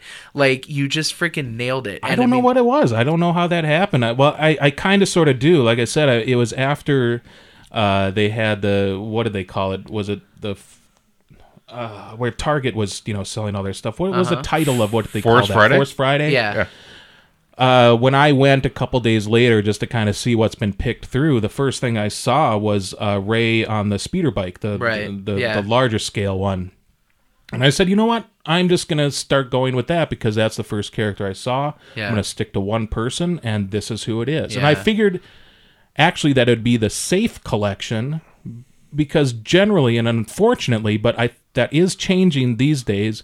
Is a lot of the female characters don't sell as well, or they don't um, supply as many. Like, Well, they don't of the- supply as many. Right. That's the thing. I think they sell just fine, but I mean, I'm sure you heard about this whole thing that came out with the four pack, Mm-hmm. um, or it's like got this big old pack, and they've got they don't have a Rey in there. well, And they, did the same thing with Guardians of the Galaxy. yeah, they- they did exactly the with same no thing Gamora. and this like we actually have the same Guardians of the Galaxy blanket. It's got every character but Gamora on Mm-hmm. Right. there, and they did the same thing with Avengers with Scarlett, um, uh, or Johansson. uh, Scarlett Scarlett Johansson's Johansson, yeah. character, Black Widow, and so um, it's this common thing that they're doing, like that that like Disney specifically is doing, um, that is really kind of disturbing to me. You know, as somebody that is a self-identified feminist, and and I I think it's a problem. You know, because the because the way that they um, it girls princesses disney princesses is for the girls you know that's Mm-hmm. what no no no the boys want to play with boy toys and it's a very kind of backwards thinking thing and to me it's just in their faces that rey stuff is sold out everywhere now Yeah. it's like you guys need to get with the program Right. because guess what little boys also want to play with rey Yeah. and guess what little girls also want to play with Oh rey yeah, oh, the movie in the movie. I mean, she did a wonderful job. Oh, I mean, yeah. I mean, the thing is, is that as soon as I mean, we just have to talk about Rey. Oh, yeah, no, now. yeah, we're- no, we're going I mean, the, now, the yeah. thing is, is that as soon as she said the line, "I can run perfectly fine without you holding my hand," Mm-hmm. you know, like I mean, as soon as I mean, really, it kind of as soon as she, you know, kicked ass on her own with the the staff Mm-hmm. and Finn, who's going to run to her rescue, just kind of stops and like, "Oh, it looks like she's okay on her own." Yeah. at first I was like, "Oh, is this going to be a Furiosa moment?" You know, Mm-hmm. like are we going to have like this, you know, not just a strong female character, but like a definitively kind of feminist friendly female character? Right. Um and uh but then when she says the lines of, you know, I can run without you holding my hand, I was like,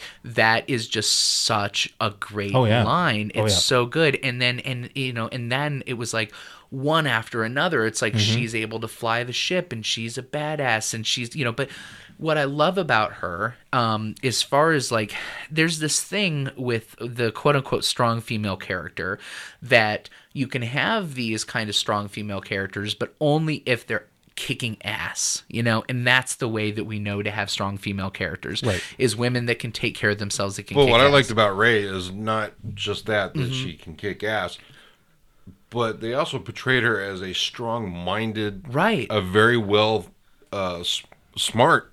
And compassionate. Yeah. you know, with the way had that she helps BB-8. You know, she's compassionate. she- she's wise. She's good at heart. You know, like, and she's not starting off whiny like like Luke started. But off. what I liked is, yeah, okay, we have Princess Leia in the movie. right? Um, we'll get into that and Rey in a little bit because I do have something behind that. That, but when Rey figured out that she saw that lightsaber, she picked it up. She had the visions and whatnot, and then she's backing off, saying, "Whoa, you know, I don't want to touch it. I don't want anything to do with it." Right. And later on, she's then embracing basically the Force Yeah, totally. and she basically figured it out on her own. I mean, no Yoda help or you know. Yeah, she wasn't, help. and that was that was that's one of the things that some people have complained about that, and it's even a line in the movie. That's not how the Force works. People think you have to be trained to learn the Force, which I don't. I think she I don't- I was don't- trained. I don't I believe think she was trained. Like, I- how so? because because when she was young, I think that she was one of Luke Skywalker's apprentices. And what happened is that when Kylo Ren and the Knights of Ren Okay, now, rebelled, now you're taking it into a thing that I actually think. Just kind of go with me on Mm-hmm. this one. Uh huh. I know that we don't really care about episode one, two, and three, but like in episode three, Are you gonna start talking about midi chlorians? Because then I'm just gonna stop. I'm No. just kidding. Uh, I'm kidding. I'm know, kidding. you Go get go Luke go. and Leia who are twins, but were Right. separated at birth. yeah. Uh huh. Who's to say that Rey, That's true. you know, is not Ben's. and Rey and Ben are twins and they were separated? Because Correct. here's where I'm going with this. When towards the end of the movie, when mm-hmm. Rey goes to give General, you know, Leia Organa a hug, mm-hmm. Right. if you really looked She into that, that was like a mother's is. hug. That wasn't a friend Leia- hug. That wasn't a Leia absolutely me knows who Rey is. Yeah. Absolutely. That to Yeah, me whether seemed it's like her a mother's. or Luke's daughter, Right. Or It or was. somebody else. It was a mother's Yeah. nurturing hug. It, it, Uh, that's the way I took it. That's the way I saw it.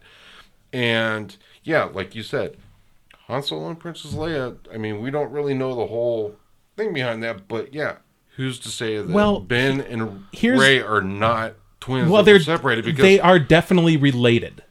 And because in the movie, Rey was taken away. I mean, she saw, yes, but we don't know really who the parents were. You didn't course see any not. faces. right. And that's what I said towards So, the end when she approaches Luke with that lightsaber and he didn't say a word. I'm just wondering that maybe Yeah, no, there's there's more going on. if obviously. that Rey and Ben are actually not Luke Skywalker's kids. Right. So here's here's an, another thing I'm going to throw in where other people know who other people are, and this might even go back to what you're saying, Joshua. Mm-hmm. Whereas she might have been a Padawan, Yeah. but who she's related to, we don't know. Kylo Ren. Every time they said, you know, this droid is with some girl, and he's like, Right. "What what girl? girl?" Right. He got so pissed. Yeah. Like, oh shit, something's. I know who this person is. Yeah. Kylo that's- knows who it is. Leia knows who it is. Right, and and I mean, there's the whole flashback scene, which is I think the scene that, and this is something I've heard come up with a lot of fans, is that like this is the scene I just want to watch over and over again. Oh, yeah. you know, um. Because there are very clearly like I mean, but the very last words that are said in that thing are it's Ewan McGregor, and he's acknowledged that he did this. Right. it's Ewan McGregor as Obi Wan Kenobi mm-hmm. saying, "Rey, these are your first steps." Mm-hmm. Okay, so it's just like I that, to me that's what makes sense is that she trained she somehow had her her mind erased or she something happened there but that she was dropped off on Jakku probably after the Knights of Ren rebelled um, and you know he tried to kill everybody. They got her away because she was the most powerful you know young apprentice. She had the most raw talent. Maybe because she's related to somebody but I almost think it'd be more interesting if she wasn't you Sure. know? Like And she it- was just a really great apprentice And it's really what we said on the last podcast and some of the stuff that just seemed really ridiculous online saying, well, Finn has to be Lando Calrissian's kid. Mm-hmm. Right. It's like, no, you don't Yeah. have to connect the dots with Yeah. everybody Correct. in the universe. They can actually have their own. right Or You when know, people saying line. that when he wielded the lightsaber, people were saying, "Oh no, only Jedi's can wield the lightsaber." Yeah, no, of course not. no. No, you can. Anybody can pick up a sword. You know. Right. Yeah, exactly. He wouldn't be able to build Right. one because you have to use the Force in order to, Right. to use Right. the crystals, but So as much as I think memory loss is a cliche, um, and I hope that in a way it's not just memory loss. Sure. Um, but at the same time, and this is what I almost think is more interesting, is that um, she well no because she does say you know like things like so the Jedi are real. You know, mm-hmm. like so she definitely doesn't remember. Right. You know, like whatever's going on. But to me, it, she has to have some training, like because things like knowing how to do the Jedi mind trick. Just I can understand having natural affinity to the Force, but little things like just knowing that you can control somebody's brain, like to me, it means she has to have had some training, and she's forgotten the training. You know, it was to me that that just the only thing that really makes sense because I can understand being like somebody like a fish to water with the Force, mm-hmm. but like to know that you'd be able to utilize that in order to plant a thought in somebody's head Well, yeah. just naturally. Well, and well, maybe it's yeah, maybe it's not natural, but the thing was when she was on Jakku, she was she was a, a, a knowledge junkie. Right. She seemed to know a lot about different things or heard a lot of stories. I mean, when you're just scavenging and sitting around with a lot of That's different people coming in and out, she'll she'll hear like, "Oh, Jedi's can control minds, or by the influence of Right. you know the Force, they can do this and that." And it, and she It's seemed true. fascinated by that. She it almost like his kind of mythology to her. No, I, I can buy that. And it wasn't Yeah. until uh, she was in in the basement after the the visions, and um, uh, Maz Kanata came over and told her to find the force, close Right. your eyes and feel it. Yeah. And you saw her doing that when she was in the in the mind control chair, um, and then the different times she was out in the woods, Yeah. um, battling with the swords with Kylo Ren. Well, and it could have even been, and this is an interesting thing, is that when Kylo Ren's trying to get into her head, she obviously gets into his head. Right. What if she's such a talented Jedi Mm-hmm. that she got into his head and kind of absorbed some of his knowledge just through osmosis, Oh, sure. Right. just through being in his head for a little bit Right. and realizing, oh, okay, wait a minute, so these are the things that I can do with the Force. So Yeah. rich, so much, and I, we even said it on the last podcast. Is we're not going to get all the answers. Yeah, in this yeah. one. Yeah, and that's what I'm saying. You know, does it feel like you know? Look at Empire Strikes Back. The biggest thing that ever happened in that movie is Darth Vader saying, "Luke, I am your father." Mm-hmm. Well, who's to say that? Okay, the same thing is going to happen come the next movie. yeah. we Because, may actually know who. and that's that is a good lead in because there's where people are saying, well, this is just a carbon copy, lazy writing of four, five, and six, or, or the first two at least. Mm-hmm. Yeah. Kind of bringing in the best elements of New Hope and Empire Strikes Back and throwing it into The Force Awakens Right. as fan service. You have, and I have to ask, what did you think about the Starkiller base? Because I know that was another thing that we talked about last time, where we're saying, well, we hope it doesn't turn into just another Death Star that gets destroyed at the end of the my movie. My least favorite part of the movie. The Starkiller base, that whole part of it. Mm-hmm. I can take all of the other the similarities to A New Hope. Like, fine, I get it. I understand what's going on. Like, I understand that this was a calculated move that J.J. Abrams did because it was a, ba- a matter of, you know, his mandate was do no harm. That's what his mandate was. You know, he had to. This is franchise maintenance at this point. This was making sure to not anger all of the longtime fans. Um, it was a way to get new people interested in Star Wars. It was in many ways a cleaning of the slate. I get it. I know what he did. It was a very calculated move, and I think in many ways it was brilliant um, because it's in a way it's kind of similar to what he did with Star Trek, where it's like um, all these characters are the same, but nothing's the same. You know, because it's like it's familiar. Right. You know, and this is what you know what I what I talk to people when they say, "Oh, well, this is just the same as as New Hope," and I say, "Yeah, okay, I, I, I got I got you there." So so who's Rey? Rey's Rey's Luke Skywalker, right? Okay, okay, you got that. You know, so uh, you know, obviously BB-8 is R2D2. Okay, so we, we you know we know Kylo Ren is Darth Vader. Um, you know, I mean, Poe Dameron's probably you know Han Solo. Okay, so we have all those, but who's Finn? You know, who's Finn? What is he from the previous? Oh well, nobody can nail it down. Nobody can Han say because Solo. because well no because Poe Dameron is kind of the Han Solo character. I mean Han Solo is Yeah. really the Han Solo character in this movie, right? But but later on you can kind of see. But Finn Finn is not Han Solo. He's not he's not confident and rakish. Like he's Right. nothing like Han Solo. I was actually almost kind of disappointed with the Starkiller base. Well, yeah, Yeah. I'm definitely did, was disappointed, but the point with it is that like so you have you have all these familiar elements, but then it's like, well, yeah, but now the Darth Vader, he's actually kind of just like ineffectual in many ways, and he's conflicted and he's kind of weak, um, and and this Finn character is completely new and interesting, and Rey is not a whiny farm boy; she's actually confident from the beginning, and so it's really cool because you have these familiar elements, but you have them acting in a new way, Right. and that's why I think that episode eight is going to be nothing like Empire Strikes Back. Oh, sure. I think it's going to be a completely different film. Yep. Um, but it's like to do this, you had to kind of you had to wipe the slate clean. So the point is, is that I'm I'm happy with it. I get it. I just think that the Star Killer base was a step too far. You know, Yeah. because it's basically the third Death Star. You Yeah. know, that's Yeah. the thing. It's not the second Death Star; it's the third Death Star.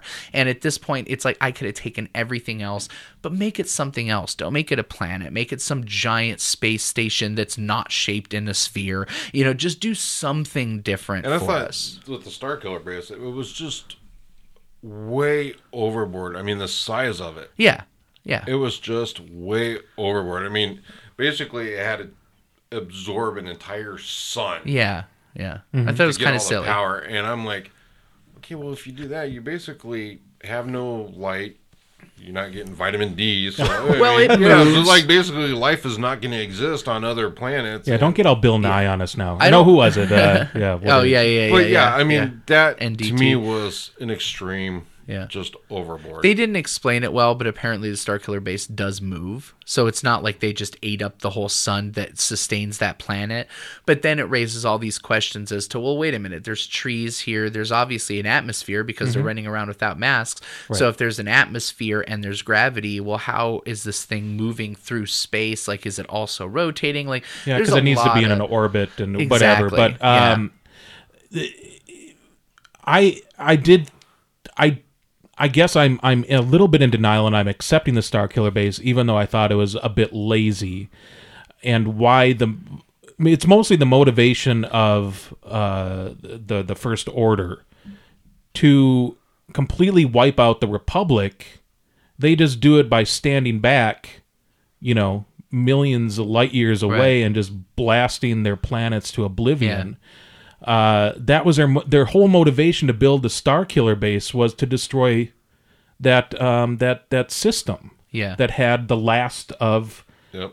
of the New Republic on it. So I guess the way that that was um, is that I guess the way that they do the the uh, the Republic does their kind of Senate now Uh-huh. is that they have like these Senate Senate conferences that convene in different areas, and so that wasn't like Coruscant. It wasn't like the base Right, of the Senate, right. but it was where all the senators were Right. at the time. But yeah, it just it doesn't seem like a very smart move, you know, to destroy entire like planetary systems. You know, it's just like if you've gone down that road, like okay, you're basically committing genocide at that point. You're basically just going full deep end at that point. Yeah, I just like to me it did it just seemed lazy. Like I can understand the idea of the Death Star of like we can destroy one planet and now we're going to get everybody else in line to do that. But it seems at the point where you just killed God knows how many people on how many different planets. Oh, yeah, sure. Like no one's actually going to back you at that point ever. Yeah. You know. Um. And so yeah, it's, it's just again like my least pa- favorite part of the movie, the Star Killer Yeah. base. Because when know. it fired, and it destroyed all the planets and all the moons. right. You know, destroying all the planets and all the moons in one shot. Mm-hmm. Okay, that's a very short movie. I mean, you're talking what five minutes? Right. Right. I mean, it. And the yeah, fact that it had a weak point again. I mean, come on. It's like I just refuse to believe that after what happened that they're going to allow themselves, you know, because they sat around a hologram for f- 2 seconds and said, well, "Wait a minute, it's got to have a weak point," you know? Like, "Oh yeah, sure, it's right here, blah blah blah." And like Finn's really going to know that being a garbage Yeah, person. that's the thing. That's So- so- what really gets me is how does he technically he's know the weak points? Yeah. So you're going to tell me like the best minds of the first order didn't think about this already? So Didn't put it maybe- underground, Well, okay, maybe? okay, okay. Here's here's where you get in your parallels and maybe your coincidences. What if Finn was programmed as a tiny baby to be the linchpin for this entire thing, but he doesn't even know it? right. What if what if he was embedded with the information like an R two unit with how to destroy the Star Killer base, its weak points, but he didn't know it. He just he in he just knew it without Yeah. actually being told. Sure. Like he could he could be the uh the would he be the MacGuffin? Can you say that? Or I mean, I don't think he would really be a MacGuffin in that case, but I think that if that happened, I mean no, I mean in future films, Right. There's something that's that he was programmed with that he he doesn't even know he's programmed with. Yeah. maybe he was programmed to go against the first order Mm-hmm. and leave and and and do all these things that he's not confident with because it's not part of his nature it's part of his programming Right. Kind of thing. Right. Yeah. No. I mean, I, I, I think that I hope that happens. Mm-hmm. I'll say that. You know, because like if it if it retroactively makes the Star Killer base less dumb, you know, like for future viewings, I'm I would be very happy about that. Um, you know, because like I as much as I would love this movie to be perfect, and I don't think it is. You know, I think it's it's incredibly satisfying you know? It's wonderful. It's a place i want to be.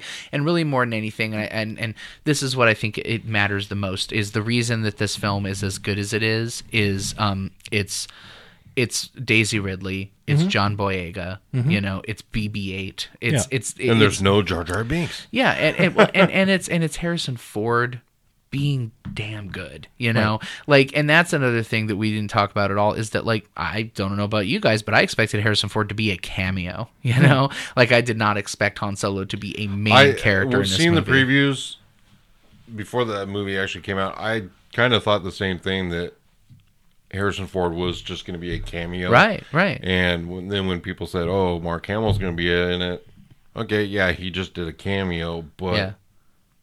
So that's hopefully the thing. there'll be more of. I. I was in the opposite camp. I Yeah.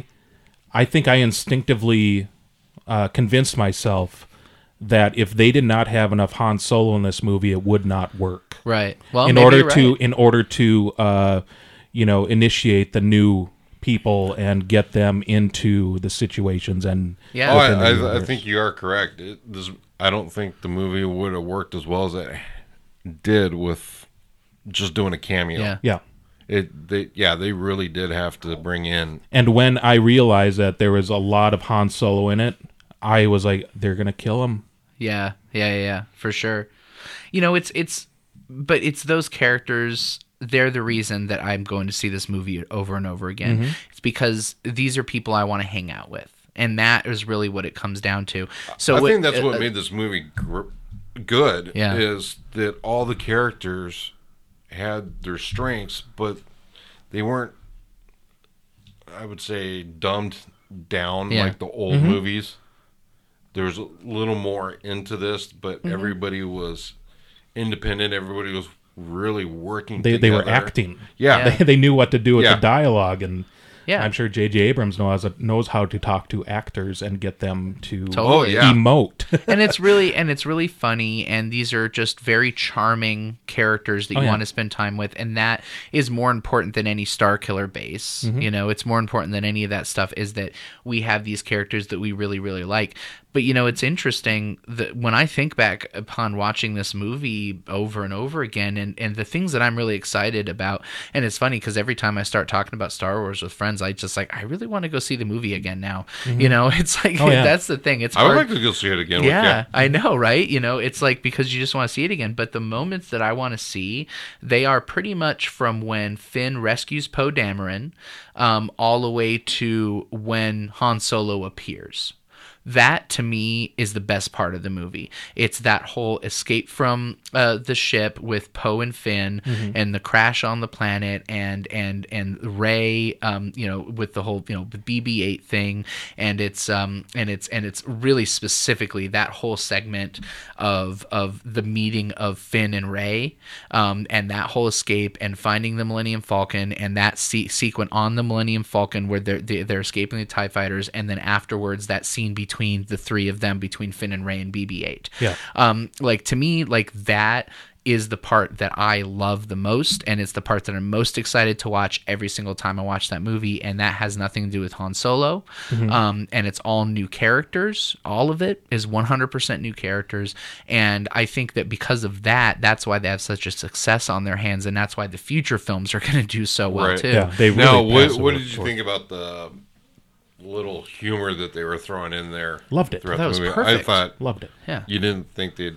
went overboard. not a with bit it, or- and i'm very sensitive to that like if there's like something i'm like "Ugh, i just kind of wish they didn't throw that joke in there you know i'm very sensitive to jokes that i think are going to wear thin over time Mm-hmm. and i don't think any of those jokes did like i still laugh every single time finn does the whole nodding what, what are you doing what, why are you doing this i'm trying to make a plan here you know like i mean it's just so funny he's and that's something i didn't expect because uh, in attack the block which you know anybody who knows me knows that attack the block is probably my favorite movie movie of the last five years. I Yeah, he's so adore uh, Attack the Block. John was, so yeah, good was in that great movie. movie. John Boyega is incredible in that, but he is stoic as hell. He is not funny whatsoever in that movie. That movie is very funny, but none of the comedy comes from Moses. Right. You know, and so that's the thing. I did not expect John Boyega to be as funny as he is in this Oh, sure, movie. yeah, yeah. You know, because he is just like I expected him to be the stoic, you know, kind of you know leading man. I didn't expect him to be this kind of um, you know just well intentioned but bumbling you know just just like good hearted hero character and he was just so great and that's what i loved about him is that he just seemed so new. Like the character that finn is just seemed such a new character to me. Right. it's like he's somebody that will run headfirst into danger to try and help a woman that he doesn't know Right. but he's not a good fighter. Right. you know like he's just just so damn good hearted that he wants to do the right thing no matter what. And I and I I was concerned initially as well, just from uh, seeing Boyega doing uh, either like Vine posts or these short little things. I Mm-hmm. mean, because he does come off more like Attack the Block, the Moses character, right uh, where he, you don't really read him. He's magnetic. His Yeah. face, everything. Uh, you know, he he shines on the screen, and no matter what he does. Right. But it was refreshing to see how lighthearted he was at times. Yeah. Uh, because if if they played it just in the wrong way, I it would have missed. Yeah. I mean, you wouldn't.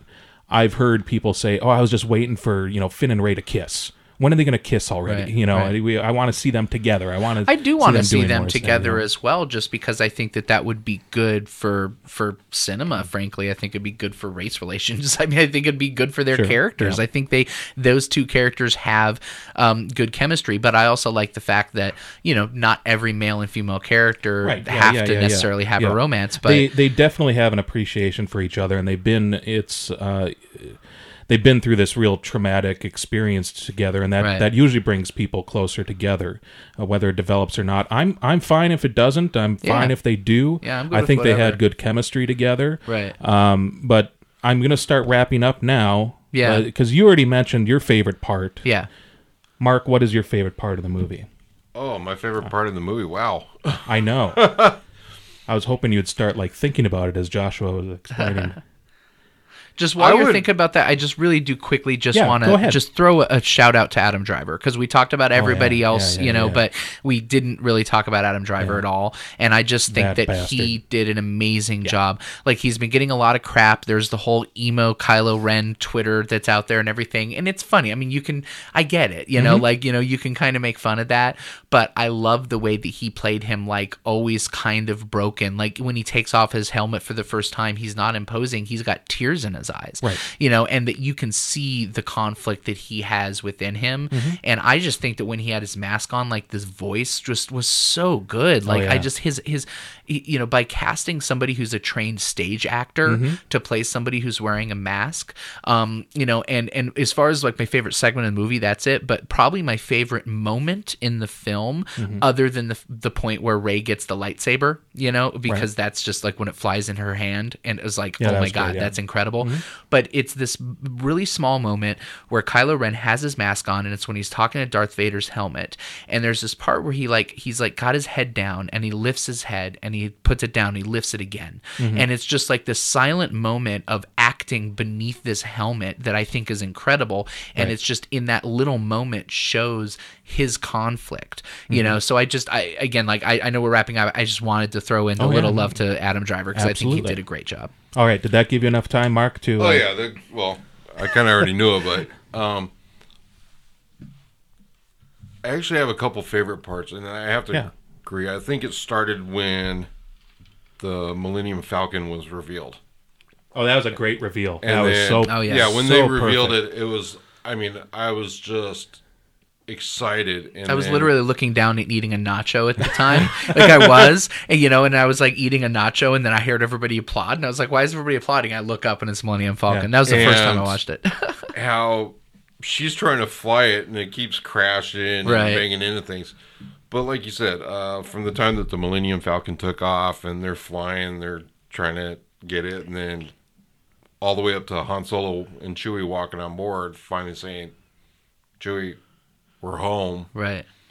I thought that was my favorite part. Now, as far as narrowing it down, I think from the time that Han Solo was talking to Kylo Ren or Ben, his son, and taking off the helmet to where Rey, like you said, you know, she's trying to embrace the Force. She goes reaching for the lightsaber. The whole little forest mm-hmm. battle between Rey and Kylo Ren, I thought was my favorite part. Yeah. Yeah, and again, if that there is, I and I keep saying this, if those parts didn't work, the whole movie just would have collapsed. Yeah. Yeah. And there's at at least half a dozen points in the film where I just got so choked up. I, I there were times I had to look away from the screen. But if any of those didn't uh, hit the mark, like I said, the movie would have collapsed Right. yeah. and there was so much riding on the line. There are toys that are out there that they cut, com- you know, entire scenes from or characters from, but yet Yeah. we have the toys Yeah. Because the movie had to be tight. Yeah. And for me to pick out, you know, one thing or two things, I really loved BB-8 in this thing too. I mean, Oh, I loved. Rey. I mean, every single part with Rey, I just absolutely adored and and how they handled her. But uh, and I knew BB-8 would be cute and be doing cutesy things. Uh, and I, I almost wish they had more of him, eh, which Right. I think Yeah. to me is kind of a weird statement to say. Surprised he didn't go with her in the Millennium Falcon. Well, that too, and then it makes me wonder if they're going to continue on or what what BB-8's role is going to be because um, I'm I'm really kind of questioning R2D2's motive, Yeah. uh, and where he uh, uh, was uh, fully recharged again, and when he showed up again to show the location of Luke. But I really think it was something that uh, Luke maybe reprogrammed R2D2 in some way Yeah. for this um, greater good, this purpose that everything's gonna you know come together like a puzzle. Uh, yeah, I loved all the stuff that was on Jakku. Yeah. I think that was always my my favorite part, and then the stuff at the end with the in the woods. Um, going back to Adam Driver, the way that he carries himself throughout Mm-hmm. the movie is very distinctive Yeah.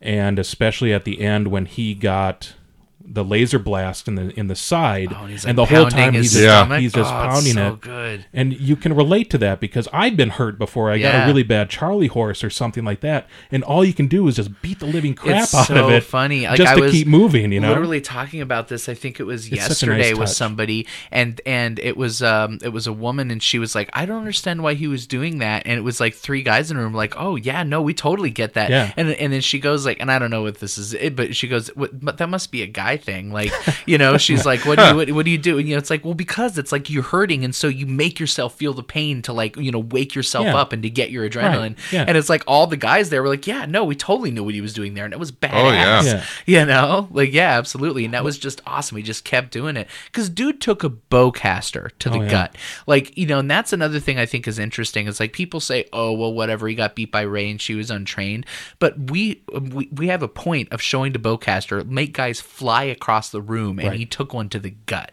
So I mean, before you you crap on him too much for not being that good, I mean, look at how hurt he was, and he still ended up holding his own against. Oh yeah, because look at Han Solo. He took Chewie's bowcaster Yeah. and he was like, "Oh, I love Yeah, this yeah, thing," yeah, you know. And Yeah, here he totally. is shooting everybody, and yeah, they're flying, you know, a f- hundred yards or more. Yeah. I mean, Yeah, and then uh, I mean, really, what the last part of the goosebumps, uh, the the Luke thing didn't really af- affect me as much as I thought it was going to. But it, it, going back is when uh, Kylo is trying to retrieve the um, the the hilt in the in the snow, Right. And you see it moving, Oh, and then so it good. goes it goes right past his face and, And right. other to people Rey. say that they kind of saw that coming. I did not. I didn't. It completely caught me mm. off guard. Like I thought that he was just kind of weak, and that's why it was not coming see, to him that's originally. that's what I thought. And he he was didn't weak wanna and walk. couldn't Yeah. quite do it, but yeah, when Like, it just it was zipped just right past immediately. him, Like I immediately started And- applauding, like because Oh, I yeah. goes, "This is amazing." and This then is you the see his expression. It was like, Right. oh yeah, Totally. You knew right there. Rey is just hundred percent pure badass. Yeah, she really I is, mean, and she's, she's and she's gonna become so much more badass, but in a much better way than Luke, in my opinion, because she's so good-hearted. You know, whereas Luke always is has had that conflict within himself, Yeah. and you you know even see it in Return of the Jedi that you see he is kind of still going down a dark path, um, and that I still you know she is just I think she is just the pure good-hearted Jedi. She is the one. You know, I think that that's ultimately what it's going to kind of come down to. the force. You know, is that yeah, is that it wasn't Anakin and it wasn't Luke, but it is Rey. She is finally the and one. like you said, Adam, it's it came down to Luke and Rey when she presented him Yeah. with the saber. I mm-hmm. mean, that part total goosebumps. There's just so many good moments in the film, small moments. There's the moment where they're on the, the Millennium Falcon, and she, you know, the, and I don't remember the name of the planet where um where uh, uh where where Maz Kanata is, um, but you know, when she says, "I never knew there was this much green in the entire galaxy," and and Han just gives her this look of that's kind of so sad. You know, it's this look of wow. You know, this I feel so bad for this girl right now because Right. she's never even seen green before. Um, and then the moment where it's just got uh, uh, Chewie just mourning for Han, and it's just such a quick moment. But after he's dead, and it's got Chewie, and he's just sitting there like visibly, physically hurting from his heartbreak, and he just lets out this little growl, you know. And it's like those little moments that I Or think when that Finn activates that chessboard on the Millennium Falcon is yeah, yeah. and the same characters that we saw Right, in right. Star Wars. Yeah, are- totally. yeah. You know, there's just a lot of really fantastic little moments, and those are, the, I think, the reason that the film succeeds. And I think it's the reason that I'm willing to ignore a lot of the big brushstrokes that yeah. fail because there's so many little fine brushstrokes that are just they just stick it. Right. Uh, on that, we're going to start wrapping up. My final thought is, I when I first saw it, it was such an emotional ride that I knew I had to see it again. When I went to go see it again, I was hoping to, like you said, poke some holes into the plot. Uh, I liked it the second time even better. I am looking Yeah. forward to them. They what they start they start shooting for eight, uh, I think in January Yeah. already. Um, but I yeah I'm obviously we're we're all on board. No doubt. It's an awesome, awesome movie. I have to thank to my left Joshua T. Ruth yes, sir. once again for coming in, taking Let's the say, time uh, to come in. The Force is my ally, It is, yeah. As in all of us. and a powerful ally. It is. Yes, it is. Uh, and Mar- Mark Dobler to my right. Thank you for having me. Thanks for taking the time to come out, boys. I'm Adam Rutkowski, and uh, that is how the Force works. So thanks, thanks everyone for listening. Um, let us know what you think. Always, you know, stop by and say hi at Cult Classics. Next one, we are having a uh, Teenage Mutant Ninja Turtle pizza party Go ninja, the, go uh, ninja, go. at the Pollack, Pollack Tempe uh, Cinema in Arizona. Uh, you can find information at cultclassicsaz.com. As for our other podcast, Cult Following, you can go to cultfollowing.co. Find us on iTunes, find us on SoundCloud. Find us. All right, take care, everybody. Cowabunga, dudes. Droids, please.